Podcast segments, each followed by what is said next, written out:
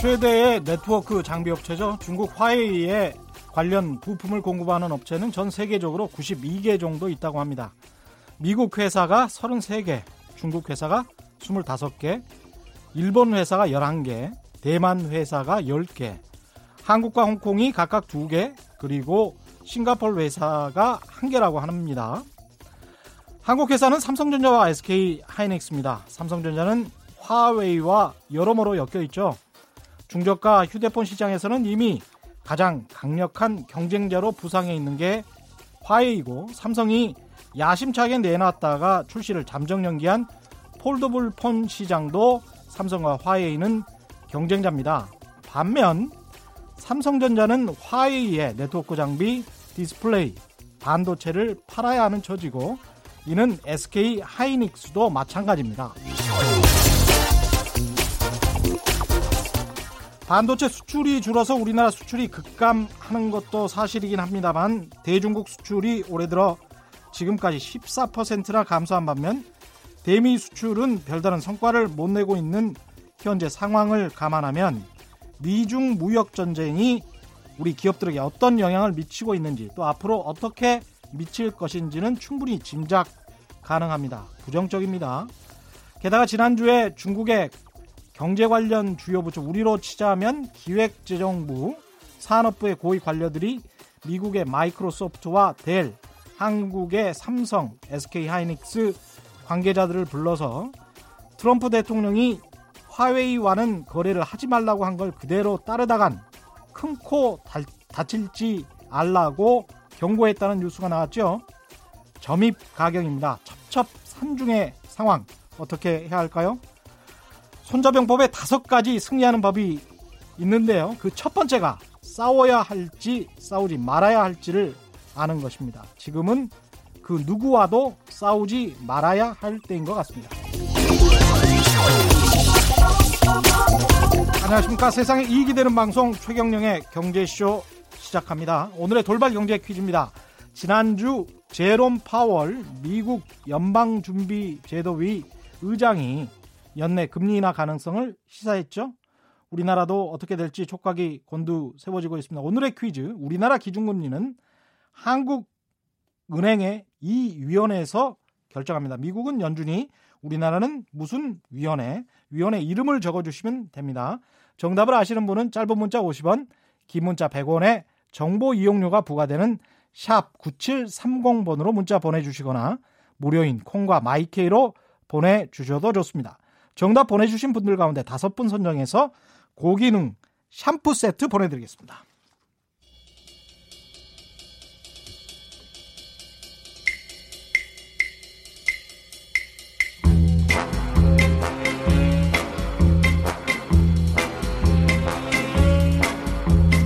KBS가 자랑하는 진짜 기자 최경영의 경제 쇼.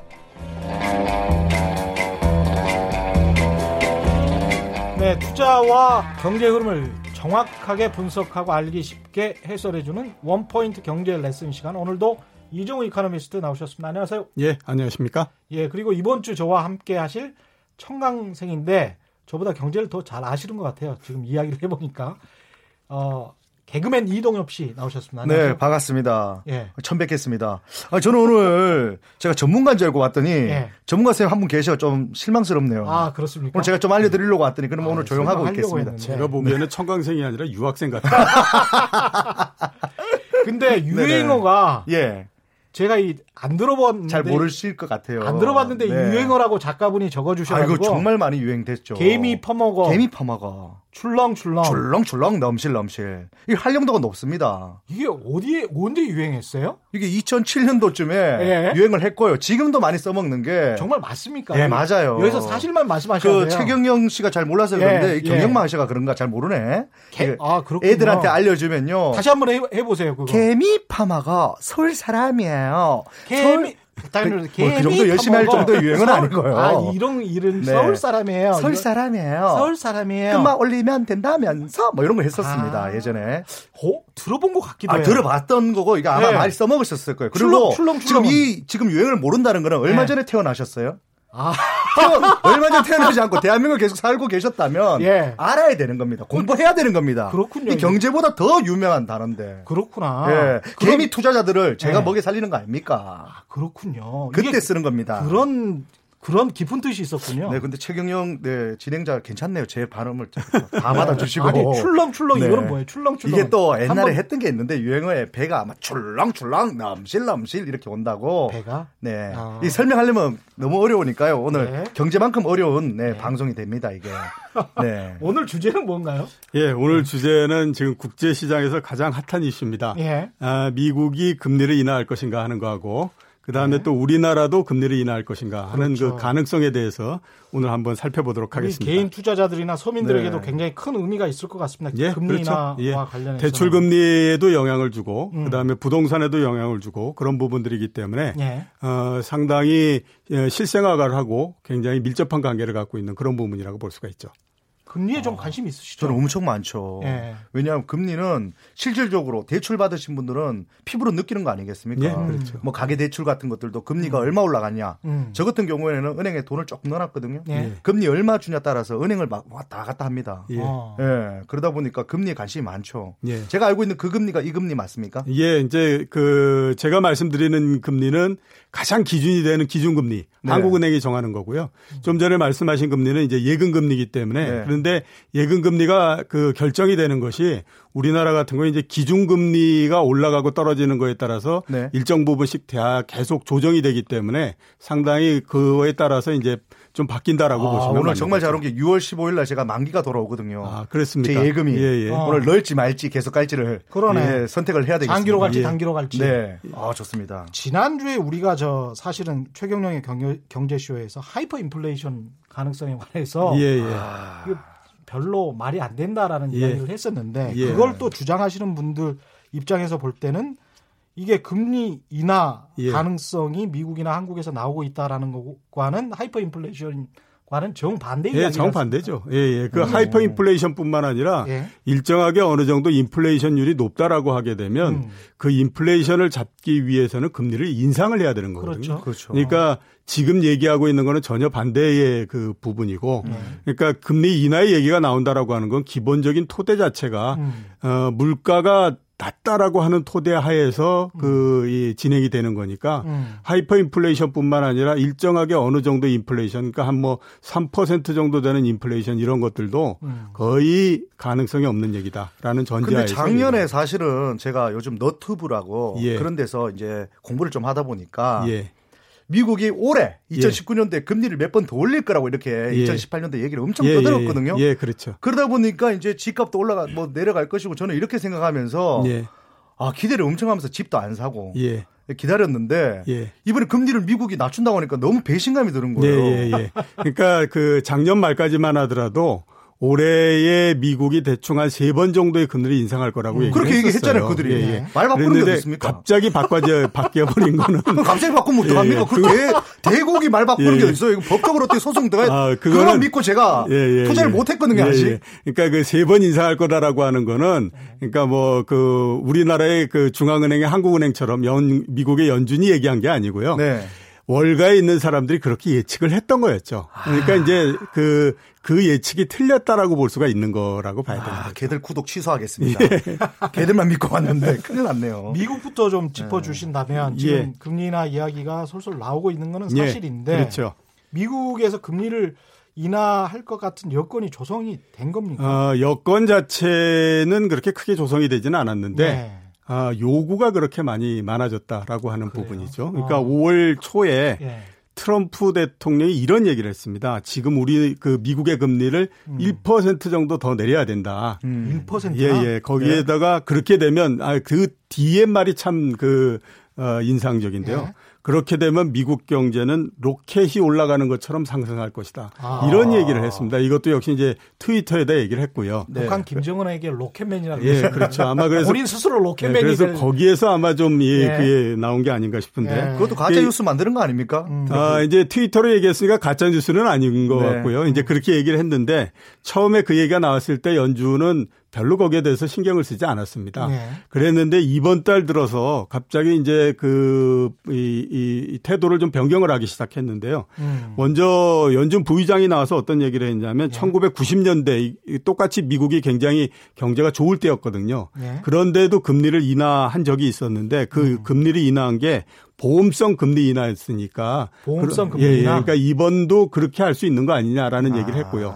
또 이제 지난주에 미국 그 연준 의장이 금리 조정을 위해서 미국 경제 상황을 좀 관찰하겠다라는 얘기를 했어요. 그러니까 네. 아 이게 대통령이 얘기를 하고 한 달 정도 지나서 연준이 거기에 이제 그이 이게 화답해 주는구나라는 게 이제 시장에 퍼지면서 어. 아 이제 미국의 금리 인상이 당연히 시했다 이렇게 이제 하면서 진행이 되는 거죠. 이게 보험성 금리 인하라는 말은 경기가 하방 가능성이 있다 예, 이런 예, 이야기인가요? 예, 그러니까 음. 떨어질 가능성이 있기 때문에 음. 떨어지는 것이 가시화되기 전에 미리 음. 금리를 인하해서 음. 떨어지지 않도록 만든다라고 하는 거죠. 아 근데 제가 또 공부를 좀 해보니까요. 예. 이종우 전문가님 맞죠, 저분? 예. 조금 의심스러운데 30년. 아 30년 했어요? 30년 애널리스트신데. 헛공부한 건 아니겠죠. 벌써 공부한지 나중에 조사를 좀 해보겠는데요. 예. 미국이 금리를 내린다는 얘기가 예. 맞는지 한번 들어보세요. 예. 지금 실업률이 예. 이렇게 올라가고 있답니다. 예, 예. 그걸 잡기 위해서 금리를 예. 인하를 좀 해야 되겠다. 이런 얘기를 들었는데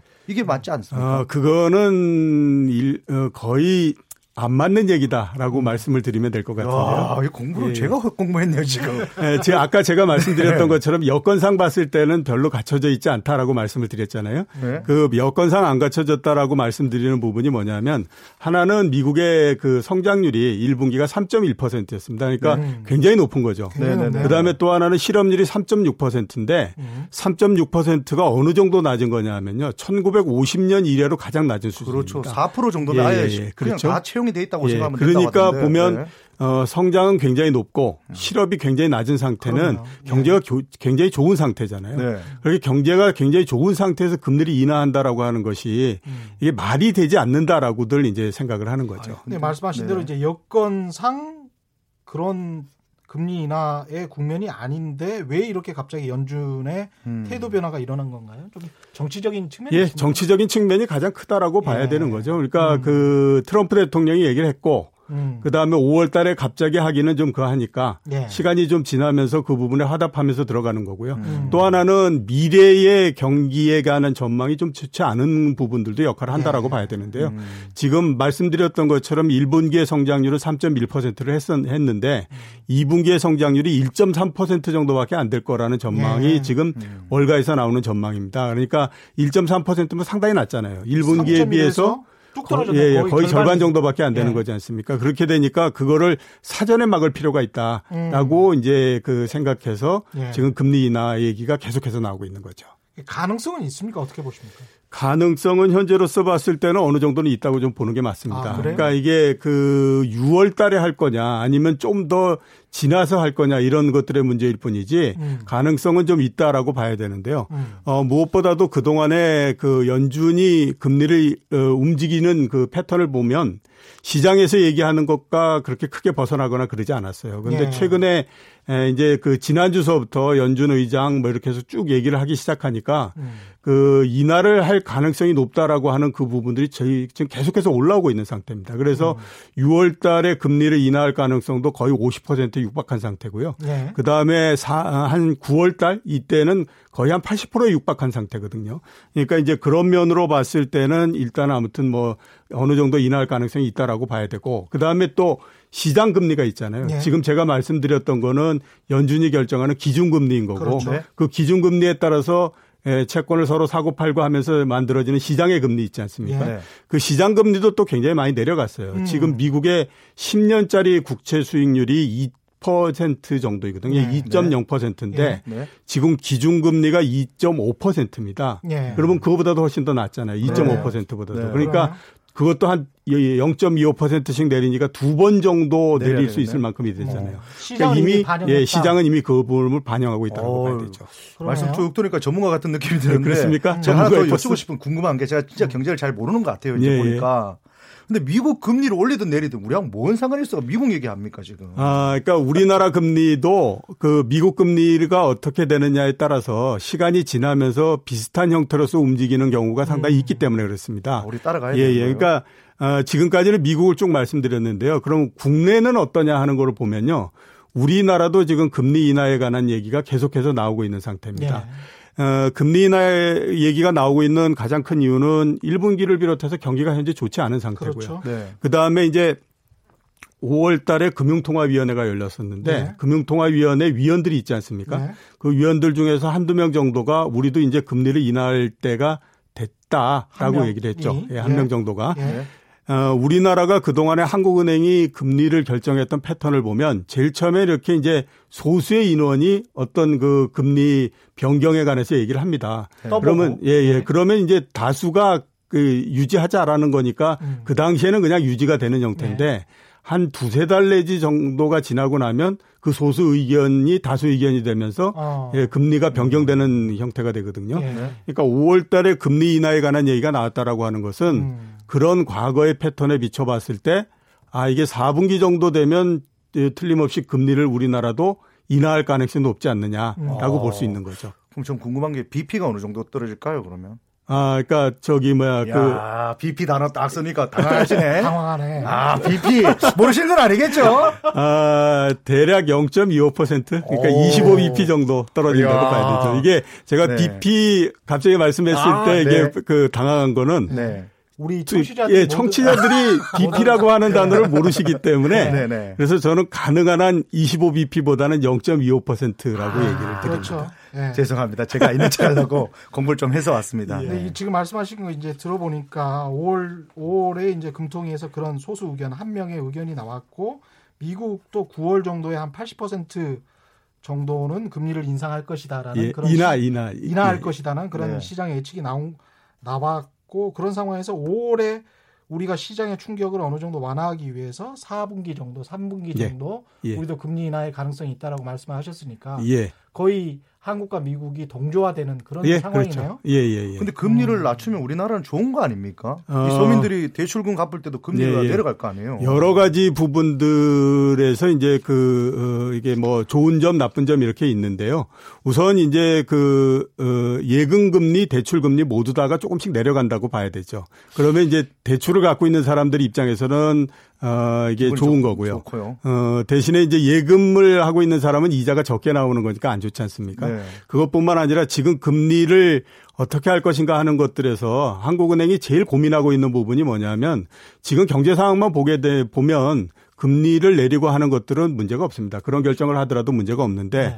금리를 내릴 때 제일 걸리는 부분이 부동산이 또 올라가지 않을까라고 음. 하는 것들에 대해서 제일 지금 걸림돌이 되는 거죠. 최근까지 작년도서부터 해가지고 간신히 어떻게 생각하면 좀 진정을 네. 시켰다라고 음. 생각했고 그 다음에 네. 이제 5월 달서부터 이게 바닥을 만드는 것 같다라고 생각을 하고 있는데 네. 거기에다 금리를 인하해 버리는 게 되면 갑자기 부동산이 올라가면 경기도 안 좋은 상태에서 부동산만 올라간다라고 하는 것은 경제 전체적으로 봤을 때 굉장히 위험이 커지는 형태가 되거든요. 네. 그렇기 때문에 저는 조금 생각이 다른 게 예. 지금 대출을 한 번도 안 해보셨나 봐요. 아, 대출을 다 막혀 있습니다. 예, 예. 아무리 금리를 높이든 낮추든 예. 돈 나오는 게 한계가 딱 있더라고요. 예, 예. 대출을 받으러 가도 아, 이동엽 씨는 뭐뭐 뭐 때문에 대출이 안 됩니다. 이렇게 얘기하시더라고요. 규제가 있으니까. 규제가 있으니까. 아, 그러면 아무 영향을 못 받는 거 아니에요? 아, 시간이 지나면 기존에 대, 대출돼 있던 것 있지 않습니까? 네. 그것도 조금씩은 영향을 주는 형태로서 가죠. 아, 그렇군요.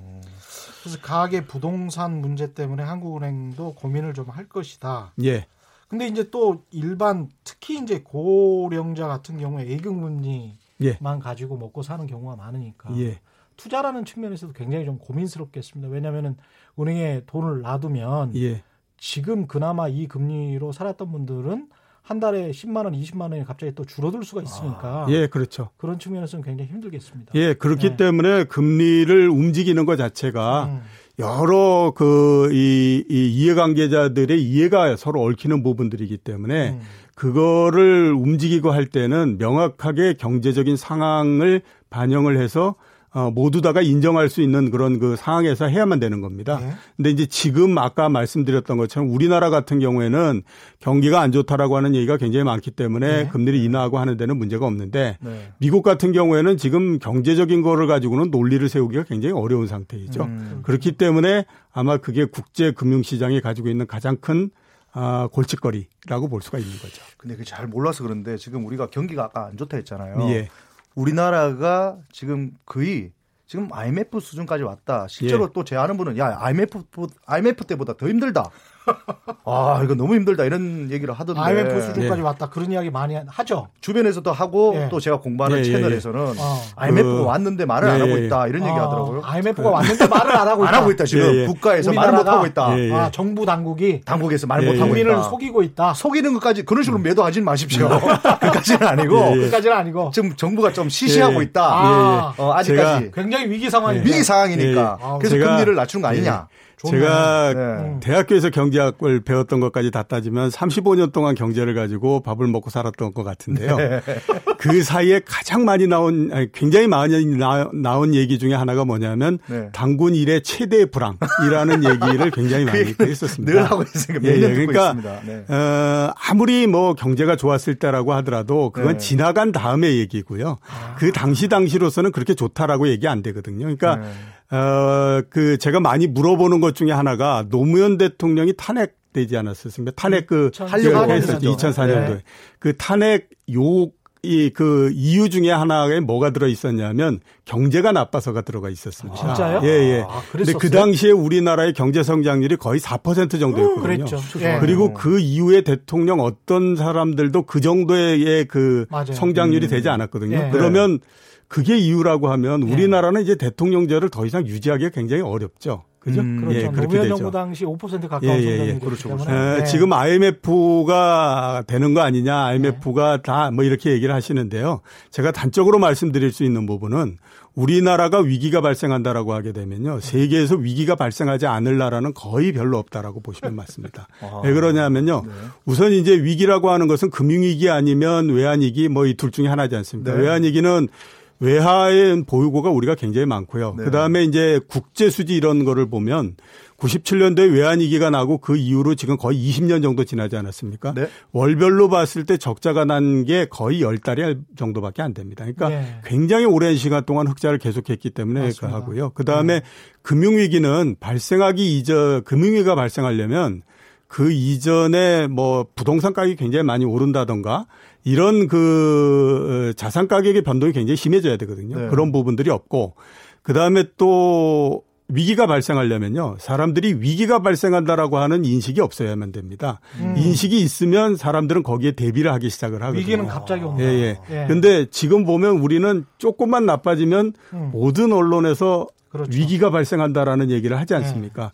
예. 그만큼 위기가 발생할 수 있는 가능성이 별로 없기 때문에 네. 제가 봤을 때는 IMF가 발생한다던가 내지는 또 지금 그런 상황이다라고 하는 거는 그냥 가짜 뉴스다라고 아, 보시면 맞습니다. 정말 받아치고 싶은데 예. 그분들도 이유는 말 안 해주고 그냥, 그냥 IMF라고만 얘기하니까 저렇게 말하시는 네. 이유가 있을 것 같아요. 왜냐하면 매일경제 네. 같은 경우도 제가 이런 뉴스를 한두 번 본 게 아니고 예.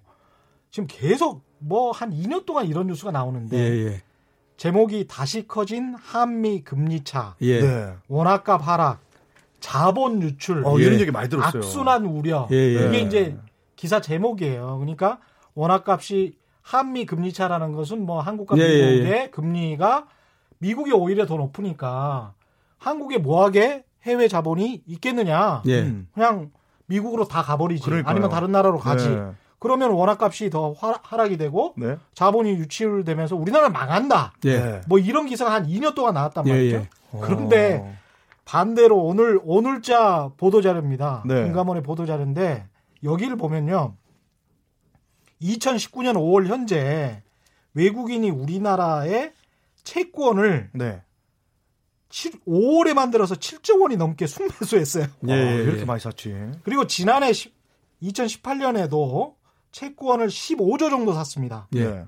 그리고 19년 올 들어서도 5조 1천억 정도 샀고요. 그러니까 이제 18년, 19년 계속 순매수 기종 거죠. 예, 예, 예. 그다음에 주식 같은 경우는 18년에는 6조 6천억 정도를 순매도를 했는데 올해 들어서 19년 들어서는 4조 9천억을 또 순매수를 하고 네, 있어요. 네. 그러나 지난해 판 거를 다시 사들이고 있다고 네. 봐야 되는데 그런 거를 생각을 해보면 전 세계 경제에서 우리나라 경제의 어떤 퍼포먼스 실적이 네. 그렇게 꼭 나쁘게 평가하는 거는 아닌 것 네. 같다 네. 이런 네. 생각이 드, 네요 그 아, 채권이나 주식 투자에 예. 제가 논리를 어떻게 반박을 못하니까 지금 뭐 예. 마음은 어떻게 막 설명하고 네. 싶은데 예. 논리적으로 어떻게 설득을 못 시키겠어요. 최 기자님은 그 네. 얘기를 2년 정도 들으셨다고 말씀하셨잖아요. 예. 저는 그 얘기를 17년 전 17년. 정도 들었습니다. 그러니까 자본 유출 우려. 예, 네. 제일 처음에 우리나라하고 미국 사이에 금리가 역전되고 뭐 이랬던 것이 2002년 3년 이때였거든요. 그때에서부터 얘기 나왔던 것이 맞다. 역전이 되면 우리나라에 있는 들어왔던 자금들이 모두 다 빠진다라는 얘기를 했고요. 어. 그런 적이 한 세 번 있었잖아요. 예, 그렇죠. 그 다음에 이제 한 작년도서부터 그게 진짜로 본격화돼 가지고 아, 1% 정도 차이 나지 않았습니까? 예, 예. 정도. 근데 지금 보면 거의 뭐한 어, 말씀하셨던 것처럼 1% 조금 안 되는 0.6% 7%이 정도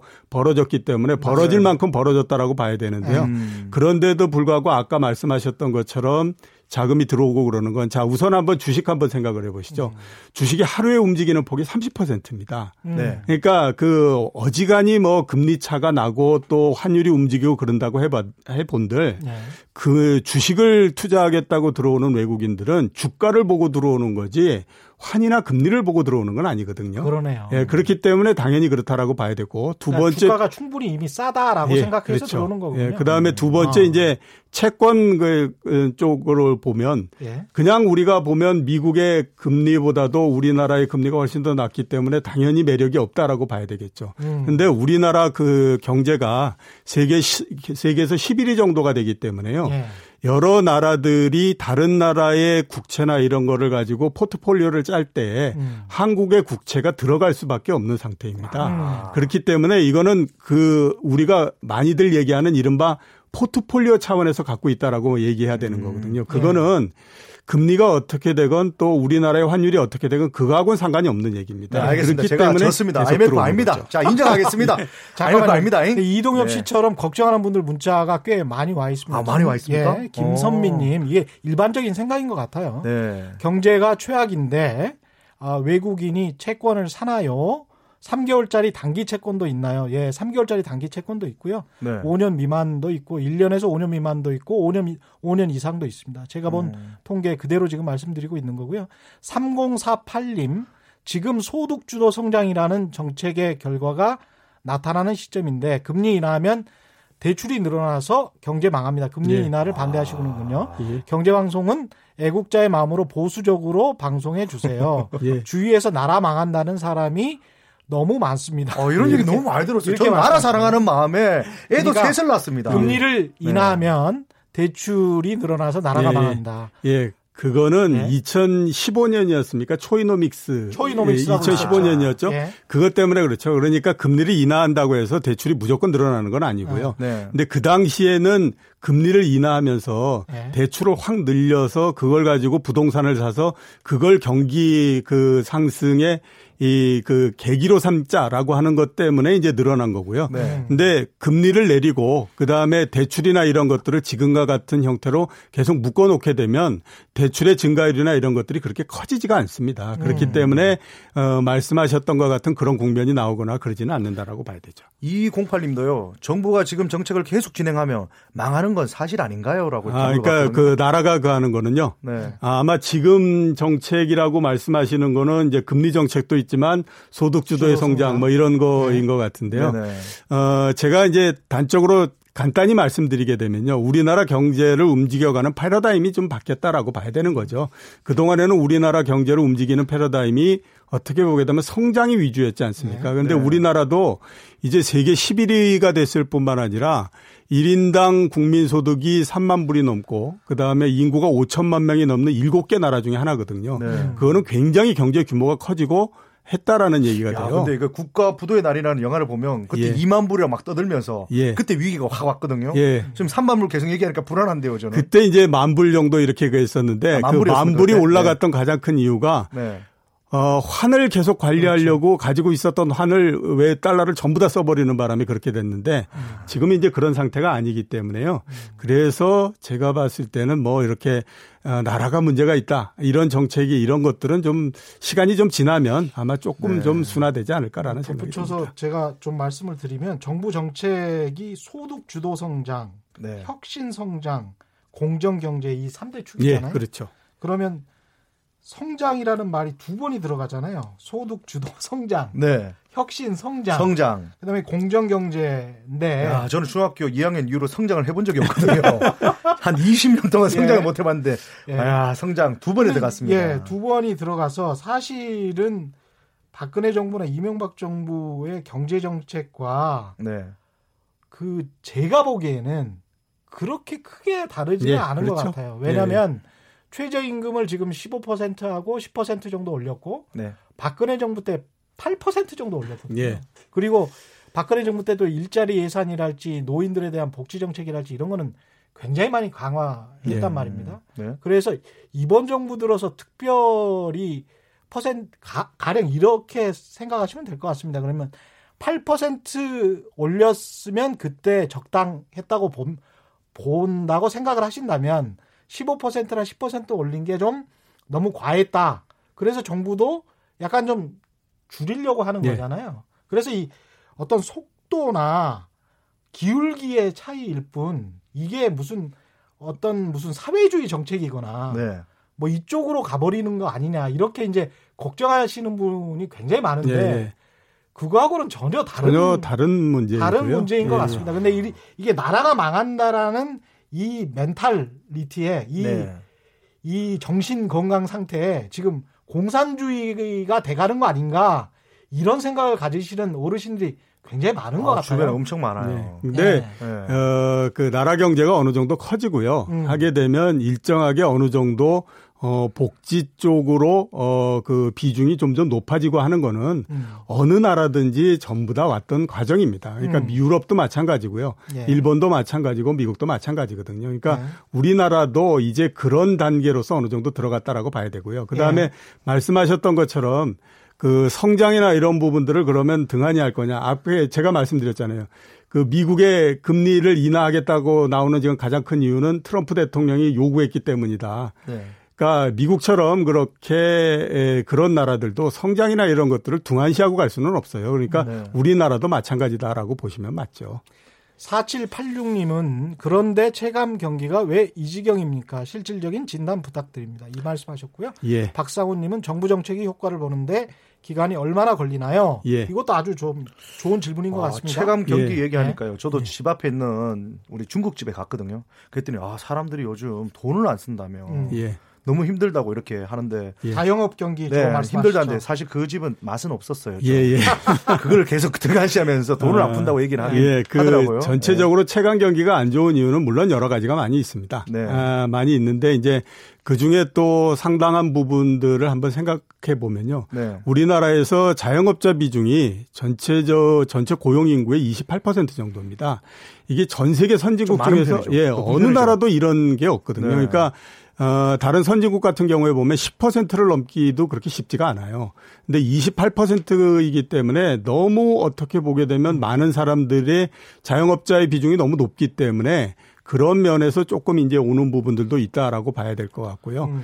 체감 경기 부분은 참 이게 서로 느끼는 거기 때문에 네. 이거를 개선한다라고 하는 것은 그렇게 쉽지는 않은 부분이다라고 덧붙여서 말씀을 드리자면 2014년 4월에 어떤 일이 일어났나요, 우리가? 14년도에 4월 16일. 4월 16일요? 예. 누구 생일입니까? 잘 모르겠는데 왜요? 큰 일이 아, 있었습니까? 세월호 참사가 있었죠. 아, 예. 아 2014년 네, 4월 네, 16일. 네. 4월 16일 날 세월호 참사가 있었는데 네네네. 그때 자영업 체 감 지수가 매월 조사를 하거든요. 소상공인 진흥공단에서 조사를 합니다. 네. 그래서 그때 한 42 정도 내려갔어요. 예. 100 이상이 되면은 이제 어느 정도 괜찮다. 음. 그다음에 100 이하면 나쁘다. 뭐 이런 상황인데 42까지 내려가고 네. 그 다음에 그 다음 달에 회복된 게 한 56 정도 되거든요. 음. 그리고 난 다음에 50에서 70 정도의 박스권으로 계속 있는 상황이에요. 음. 그래서 2014년 그리고 그 이전에도 사실은 마찬가지인데 길게 보면 자영업의 체감 지수가 100 이상이 됐을 경우는 10년 동안 몇 개월이 되지가 않습니다. 음. 그래서 이거 그거는 좀 아실 필요가 예. 있을 것 같습니다. 이거는 정부의 정책과 달리 굉장히 좀 구조적이고 예. 지금 말씀하셨지만 굉장히 경쟁적인 상황이 계속되고 있기 예. 때문에 체감 지수가 낮을 수밖에 그렇죠. 없는 상황인 것 예. 같습니다. 그다음에 예, 정부 정 예. 네. 정부 정책이 효과를 보는데 얼마만큼 기간이 걸리느냐 이렇게 말뭐 여쭤보셨는데요. 네. 아, 뭐 일률적으로 정하기는 어렵지만 시간은 많이 걸립니다. 예를 들어서 말씀을 드리면 그 미국 경제가 굉장히 옛날에 안 좋았지 않습니까? 음. 80년 그 70년대. 네. 그래서 80년대에 레이거노믹스라고 하는 거를 채택을 해서 경제 구조를 전부 다 바꾸고 지금 우리가 얘기하는 구조 조정 이런 것들을 그 당시에 굉장히 강하게 시행하거든요. 그 효과가 나온 것이 언제냐면 90년서부터 나왔습니다. 음. 그러니까 정책이 시행되고 10년 정도가 지나서 겨우 이렇게 그 효과가 나올 거는 것처럼 음. 경제 정책의 효과는 굉장히 오랜 시간이 지난 다음에 나온다라고 음. 볼 수가 있습니다. 일, 우리가 과연 뭐 10년 걸릴 건가 하는 부분들은 알 수가 네. 없지만 지금 얘기하는 것처럼 어, 당장에 뭐 한, 한두 달 사이 내지 또는 뭐 음. 반년 사이 이렇게 빨리 이 그 효과가 나오거나 그럴 가능성 거의 없다라고 봐야 되는 거죠. 854 하나님이요. 음. 나라가 망하길 바라는 사람들이 왜 그리 많은지요. 미국이 금리를 내린다는데 그럼 미국도 망하겠네요. 어, 맞는 말 아닙니까? 그렇다면. 네, 금리 내리면 다 망하는 것처럼 이렇게 얘기하니까 보수 언론 왜 그러세요? 나라 망하라고 고사를 지내, 차라리 지내세요. 돈은 시장에서 인터넷으로 옮겨가는 것 보고 분배의 정의를 세워주길 바랍니다. 음.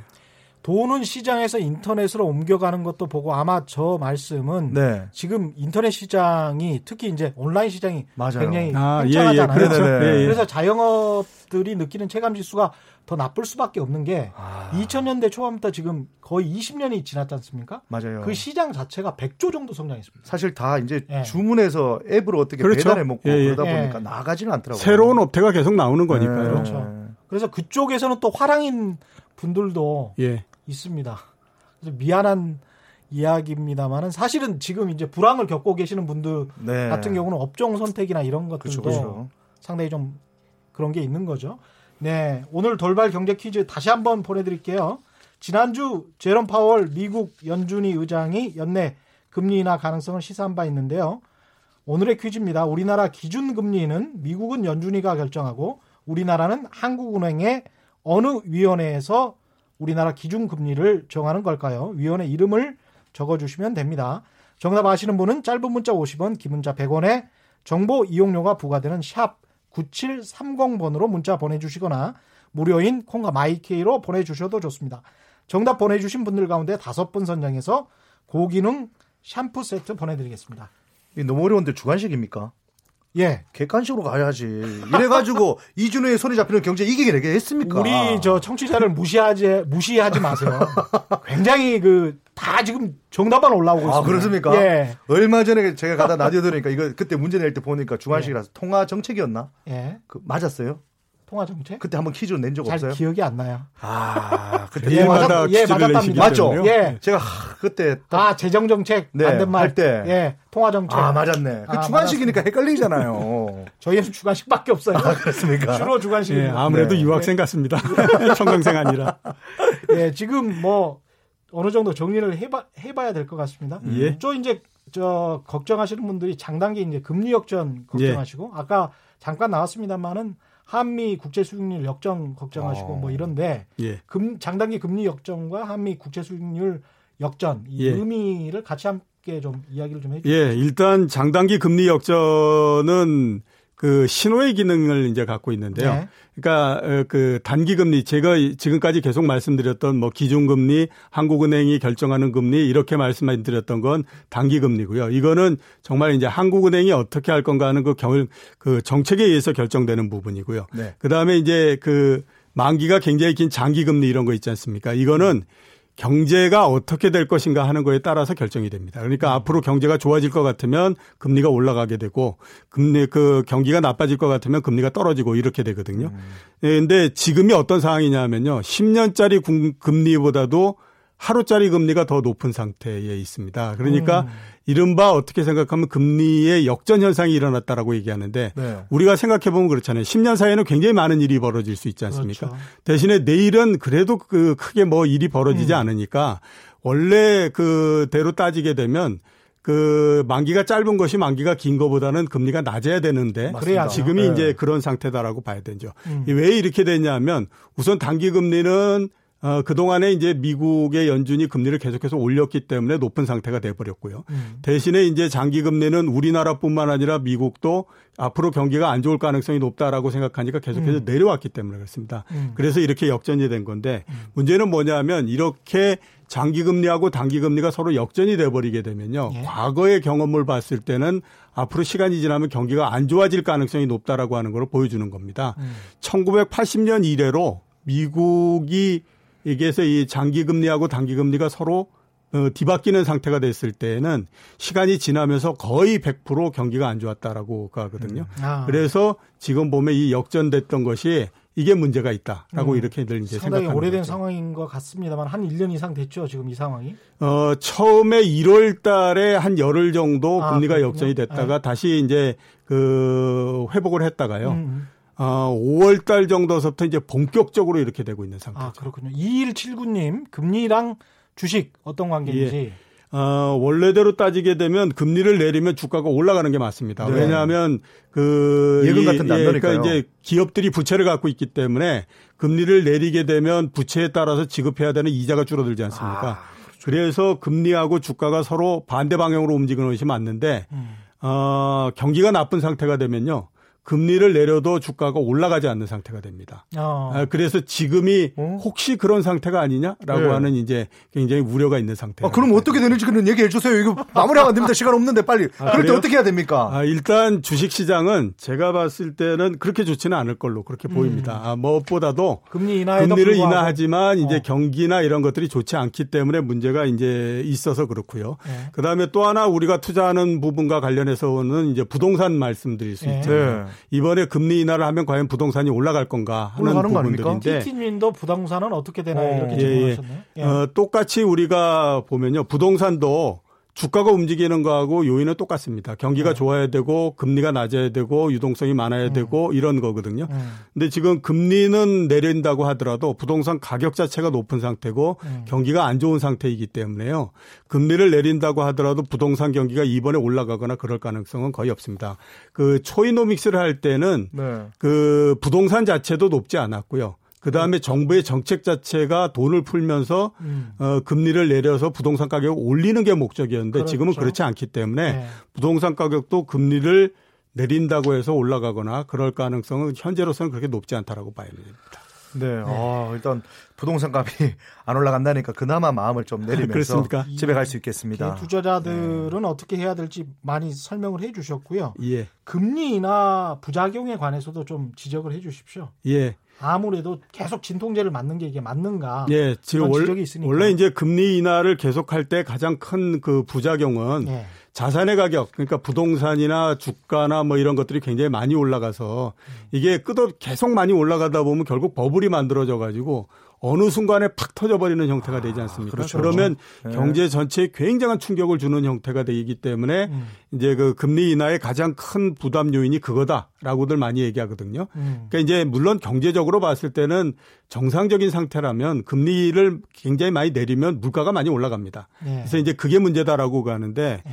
최근의 문제는 그것보다도 가장 큰 게 지난 10년 동안에 미국이 워낙 저금리를 계속하다 보니까 음. 경제가 자기 스스로 일어나는 힘 이런 것들이 이제 어, 떨어져 버린 거죠. 그러니까 그렇죠. 어. 어, 공부로 예 공부로 얘기하면 예. 자기 주도 학습 능력이 굉장히 떨어져 버린 아. 상태니까 계속해서 학원에서 아주 고액의 과외를 계속 할 수밖에 없는 그런 상태이거든요. 아. 그래서 이런 것들을 중간에 멈추게 되면 이번 같은 경우에 가면 음. 미국이 굉장히 경기가 좋다라는 얘기가 얼마 안 됐었는데 그렇죠. 이미 또 빌빌거리는 형태잖아요. 그렇죠. 그다음에 유럽 같은 경우는 1년째 경기가 안 좋거든요. 예. 이게 너무 낮은 금리를 계속하다 보니까 경제가 자기 스스로 움직이는 힘 자체가 떨어져 버린 것이 가장 큰 문제라서 지금은 이제 그런 부분들이 또 문제가 되고 있는 상태라고 봐야 되는 거죠. 4853님 늘 우리 경제 저희 방송에 부정적 댓글 남겨주신 분인데 베네수엘라처럼 되는 거 아닌가 똑같은 정책을 하고 있는 거 아닌가 뭐 이렇게 말씀을 하셨고요.